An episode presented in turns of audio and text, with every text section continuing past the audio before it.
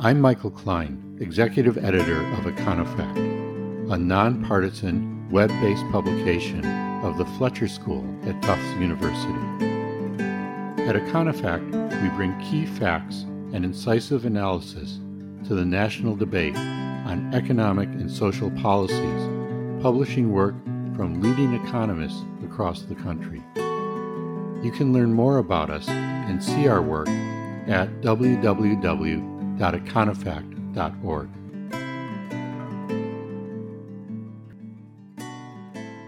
Silicon Valley Bank and Signature Bank failed in March 2023. First Republic Bank was seized and sold off by government regulators on the first day of May. The $532 billion of assets of these three banks exceeds that of the inflation adjusted value of $526 billion of the assets of the 25 banks that failed in 2008. There is a question of whether the failures of these three banks are only the first of other bank failures, or if the crisis can be contained.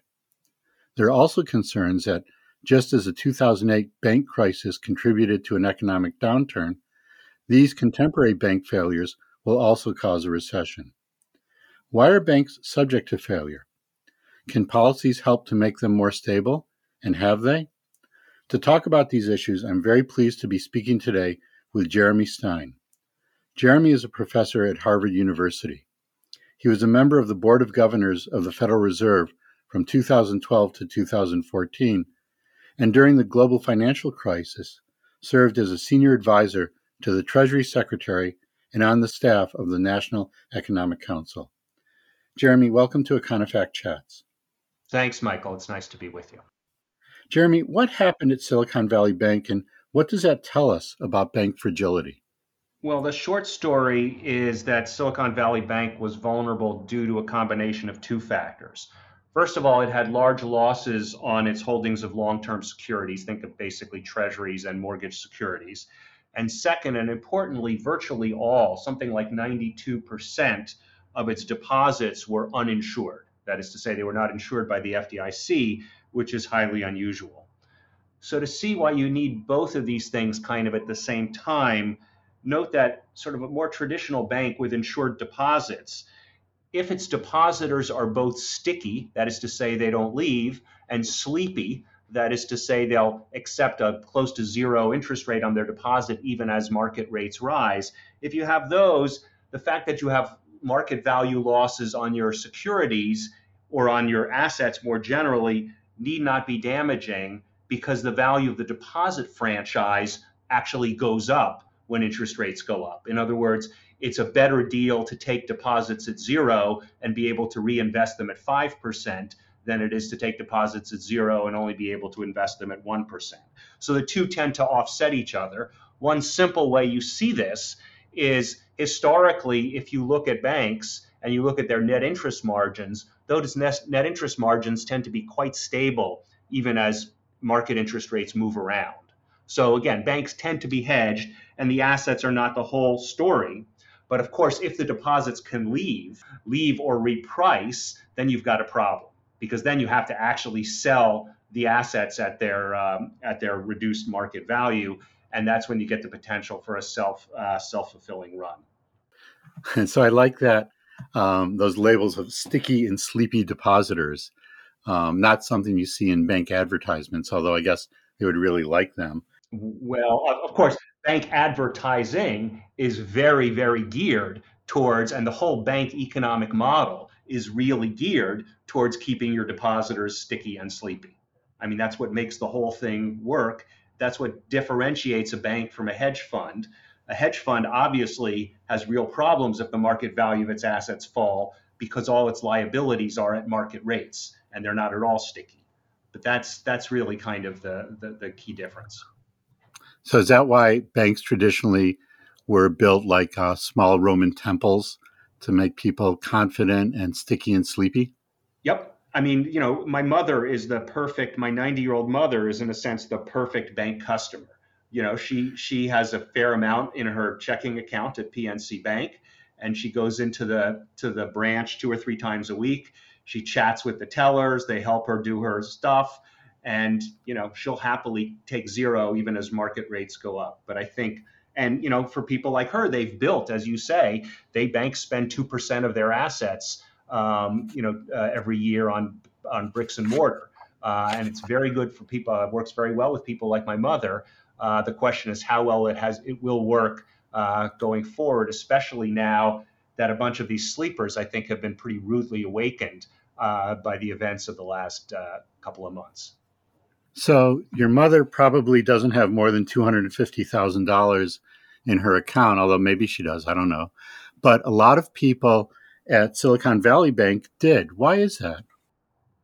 Think you know most people, uh, sophisticated and otherwise, assume that when you have a deposit in a bank, it's money good. And that assumption has been generally true. Even when banks fail, it has been, whether you like it or not, it is an empirical fact about the world that uninsured depositors, with rare exceptions, don't take losses. And in fact, that's what happened ex post, right? The uninsured depositors were made whole. Absolutely. So depositors didn't have their eye on the ball. It turns out they didn't really have to, I guess, because ex post they were made whole. But shouldn't the management of Silicon Valley Bank have recognized the riskiness of their portfolio and hedged their exposure to prevent such a scenario from playing out? Well, yeah, of course. I mean, it's a terrible failure, not just on the part of management, but certainly a, a failure on the part of management. Um, just worth noting, you can sort of understand, not to excuse it, but you can kind of understand how they were goaded into that failure. Um, you know, they're basically a wash, as you said, in large deposits. They grew very, very quickly because they were getting huge deposits uh, in many cases from people running tech firms. Now, what do you do when you're getting all these wonderful zero interest rate deposits? Well, in a world, if, if, if we had imagined counterfactually that interest rates on short term securities were 5%, they could have happily parked the zero deposits and 5% securities, done really well for themselves, and that would have been the end of it. Unfortunately, during much of this period, short-term interest rates themselves were near zero, and you know they have bricks and mortar to pay for and other costs, and so they just couldn't make their cover their expenses uh, without taking some interest rate risk. Again, not to excuse it, but I think the low interest rate environment was part of what goaded them into being what clearly was uh, reckless in terms of their uh, their risk management. I've also heard that Silicon Valley Bank didn't have a risk manager in place for a very long time. Yeah, I don't know about that, but I suspect that even if you were trying to be a risk manager at a place like that, you might get overrun by the incentive basically they had to reach for some extra return. And of course, they, they, they surely underestimated the damage that that, that that could do. Well, what about the government regulators? It seems that after 2008, they should have been more focused on bank fragility. Absolutely, and I, you know, as I said, I mean, in, in spite of the fact that a lot of blame goes to uh, Silicon Valley Bank management, there's also uh, quite a bit of blame to assign to the regulators. I think the one question that's not entirely clear, to me at least at this point, is how much of it represents a regulatory failure in the sense of the rules on the books, as opposed to a supervisory failure. Um, you know, going beyond the rules on the book on the books and and um, and you know looking at what what the management is actually doing. Uh, I suspect. Um, my guess is there will be some some good opportunities for regulatory reform, but at the same time, I suspect that the supervisory failure is really front and center in this story. Um, and in fact, we know we know that the um, supervisors, the local supervisors inside the bank, had raised a number of concerns, and various memos uh, matters requiring attention and so forth were raised. Uh, but what seems to have happened, unfortunately, is that in spite of those memos, the process was just too slow and not strong enough, and really nothing was was forced to change, uh, even though the, the, some of the weaknesses were clearly uh, clearly spotted. As I mentioned at the outset, these banks had a lot of assets, and under prior rules, they would have been deemed systematically important financial institutions, SIFIs. SIFIs are subject to greater scrutiny, but the threshold was changed from $50 billion to $250 billion in assets. So these banks no longer under the rubric of being a SIFI. The regulators still had an opportunity to supervise these banks and look at the books, but do you think it was important that the SIFI threshold was changed and so they didn't automatically get supervised as much as they might have? Well, look, I think the changing in the threshold was certainly symptomatic of a broader attitudinal change or swinging of the pendulum back uh, towards a maybe we might call it a slightly more relaxed attitude, uh, which was unfortunate and, and, and not a good thing.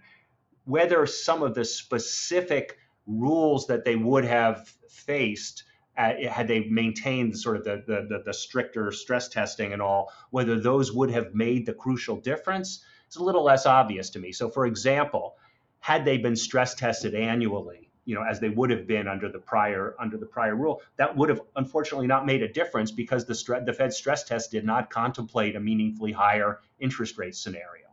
Okay, so again, I absolutely buy the premise that there's going to be need to be a fresh look at the regulatory, you know, at the, the sort of whole reg, set of regulatory um, tools applied to these guys. I think it's a little too easy to just say, oh, had we not had this two, 2018 uh, rollback, things would have been okay.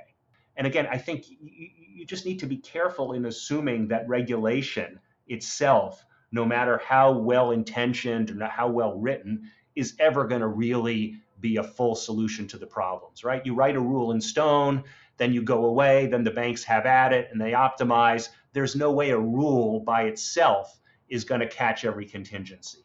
Hence the importance of really vigorous, active supervision that responds with a bit more agility to to conditions on the ground. And I think one of the real stories of the last several years is not only regulatory, but it's the the weakening, the disempowering of supervision. What about contagion? Signature Bank failed soon after Silicon Valley Bank and after Silvergate Bank self liquidated. Some people argue that Signature Bank was a victim of contagion. Concerns were ignited by the failure of these other banks, and it was swept up in this pessimistic wave. But an FDIC report from the end of April said that its collapse was due to poor management. What's your view of what happened with Signature Bank? Well, I think, you know, there's always some degree of contagion in the sense that even when a very weak bank gets run on, it's not clear exactly when it's going to happen or what the trigger will be. So, so, two things can simultaneously be true. It can be true that the banks that are run on, you can really see it in the fundamentals. Again, that the common fundamental in all of these cases is large losses due to interest rate increases on their books of securities and a relatively large fraction of uninsured deposits. That's a real fundamental. Now the timing is not coincidental, right?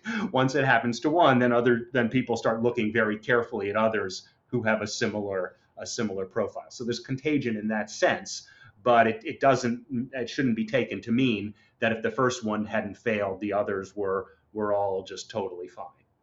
So you talk about fundamentals. Was that true for First Republic as well? It was the second largest bank failure in U.S. history.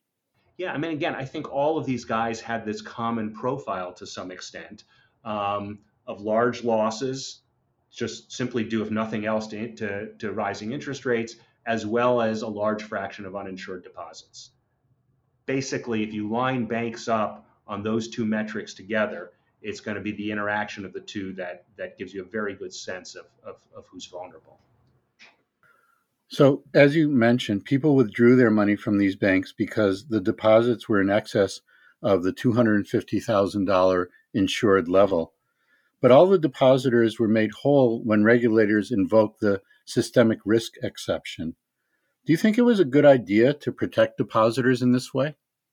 Well, look, there's always going to be some discomfort, and it's completely understandable, of course, to see very wealthy people made whole when they weren't supposed to, in some sense, be made whole. I think with the benefit of hindsight, you can see very clearly the dilemma that the that the Fed and the FDIC were in, which is exactly that you know there are other banks exposed. There's been real kind of concerns about contagion. I think they were unfortunately backed into a corner and had really little choice.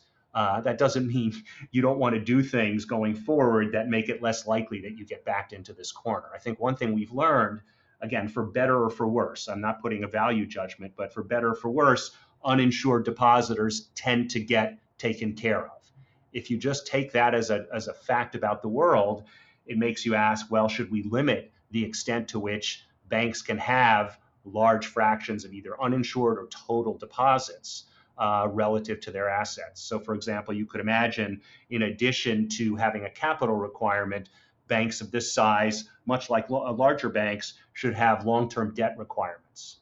So, in other words, you could imagine, just as, a, as an example, 10% of your capital structure is equity, but another 20% is long term debt. So, total deposits can never be more than 70%. The difference is, of course, long term debt can't run because it's long term, and therefore it's credible uh, to impose losses on it in a way that's harder to do with runnable deposits.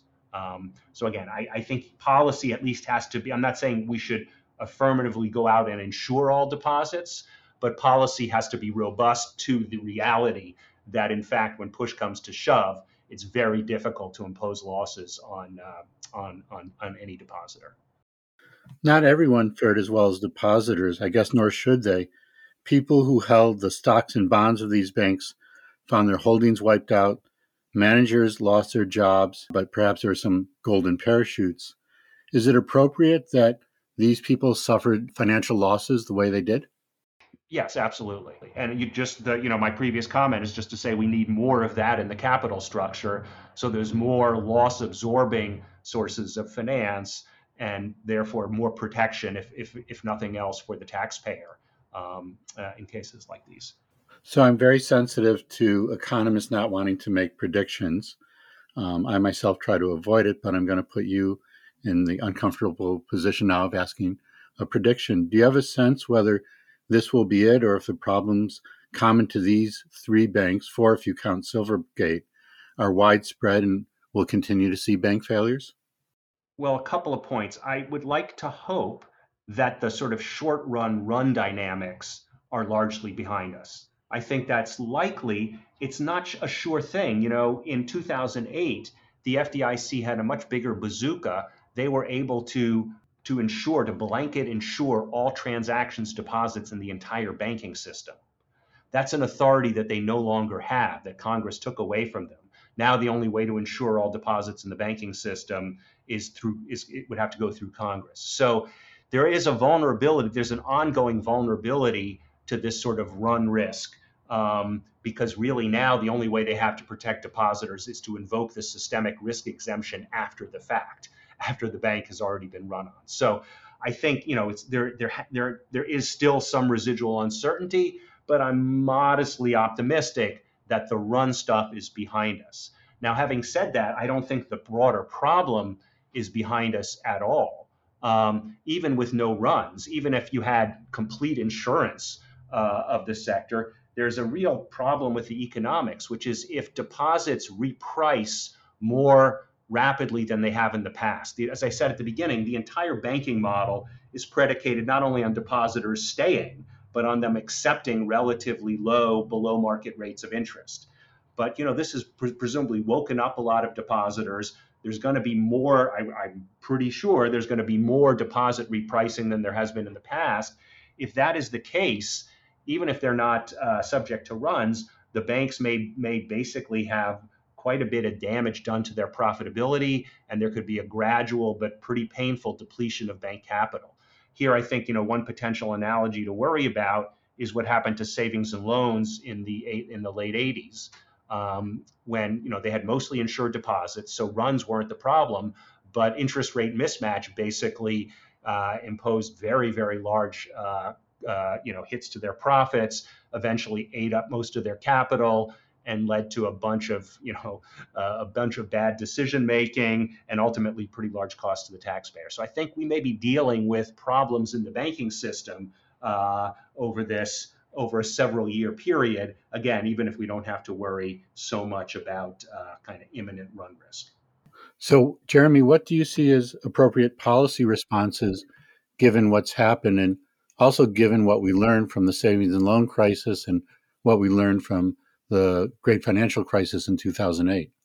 So, a couple of things. As I said, you know, there's some there's some reg reform kinds of things I mean, I, I, again, I think one has to take a very careful look at the supervisory process and see what went wrong and how that can be improved. Um, I think there are going to be some natural changes or sort of some relatively low hanging fruit changes to regulation. One being what, what, what I mentioned before is the idea of having some long term debt in addition to equity in some of these institutions. You could imagine the FDIC changing its deposit insurance pricing so as to basically impose a bit of a tax, a bit of a Pigouvian tax on uninsured deposits to discourage the use of uninsured deposits, have a higher deposit insurance premium. So there's all of that.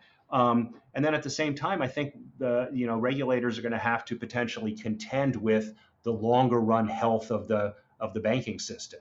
And in this case, not necessarily the very biggest banks, but the regional and the smaller banks. At some point, uh, we're going to get to a point where there needs to be new capital put into the system. But I think not only new capital, there's going to be a need for some consolidation because if deposits reprice more aggressively than they do, and if that's a feature, you know, that, that may well be like work from home after the pandemic. Once you learn to do it, you kind of stay with it. So if that's true of the way deposits price, that does real damage to the economic model of a lot of these banks. And you know that's this is a harder problem to deal with because I think the short run temptation is going to be more of what you've seen more reassurance that everything is okay, the banking system is sound, not a lot of appetite to do tough uh, stress testing, that kind of thing. But at some point, I think that the need for that is going to become pretty uh, pretty pronounced. So that's a discussion of what's happening in the banking sector. What do you see as the consequences for the overall economy? Well, clearly, I think there's going to be some contraction of credit, particularly coming from the regionals and the smaller banks. So that is a bit of a that is going to be something of a headwind to the economy. Of course, it's something that the Fed will, uh, as the data comes in, you know, take into account in their interest rate trajectory. So they can, you know, to the extent that the credit crunch is is a headwind, the Fed can hike less than it otherwise would or pause. I'm not sure that it is something that has to cause, if it's if it's properly adjusted for, has to cause big macroeconomic damage in the sense of unemployment, output loss. I worry about it more as an allocative issue. Again, you know, the bond market is going to be open. There are going to be a bunch of other things, but of course, that then favors big firms at the expense of small firms. Big firms will be relatively less hurt by a bank credit crunch because they can borrow in the bond market. They have other ways of raising money this could be quite painful for smaller firms. Again, the Fed can undo some of the macroeconomic effect, much harder to undo the allocative effect, the fact that some industries may consolidate as the big firms gain market share at the expense of smaller firms and all of that. So I think that's that's that would be my worry more so than that this is going to really ultimately change the, the, the, the trajectory for inflation and unemployment but not 2008, 2009 seizing up of markets, the economy going into a deep downturn. I don't see that at this point. Again, I, I worry about this more as an S&L um, or maybe even a Japan kind of scenario where we have, you know, a, a set of zombie banks, bad lending decisions, a lot of micro distortions. But I think at this point, the overall system is strong enough, and of course the big banks are strong enough. There doesn't seem to be the kind of post Lehman in any way, the kind of post Lehman financial stress to the entire system that that we saw back then. Well, um, I always learn a lot in my conversations with you, Jeremy, and thank you very much for joining me today and talking about this really important issue. My pleasure. Thanks for having me. This has been Econofact Chats. To learn more about Econofact and to see the work on our site, you can log into www.econofact.org. Econofact is a publication of the Fletcher School at Tufts University. Thanks for listening.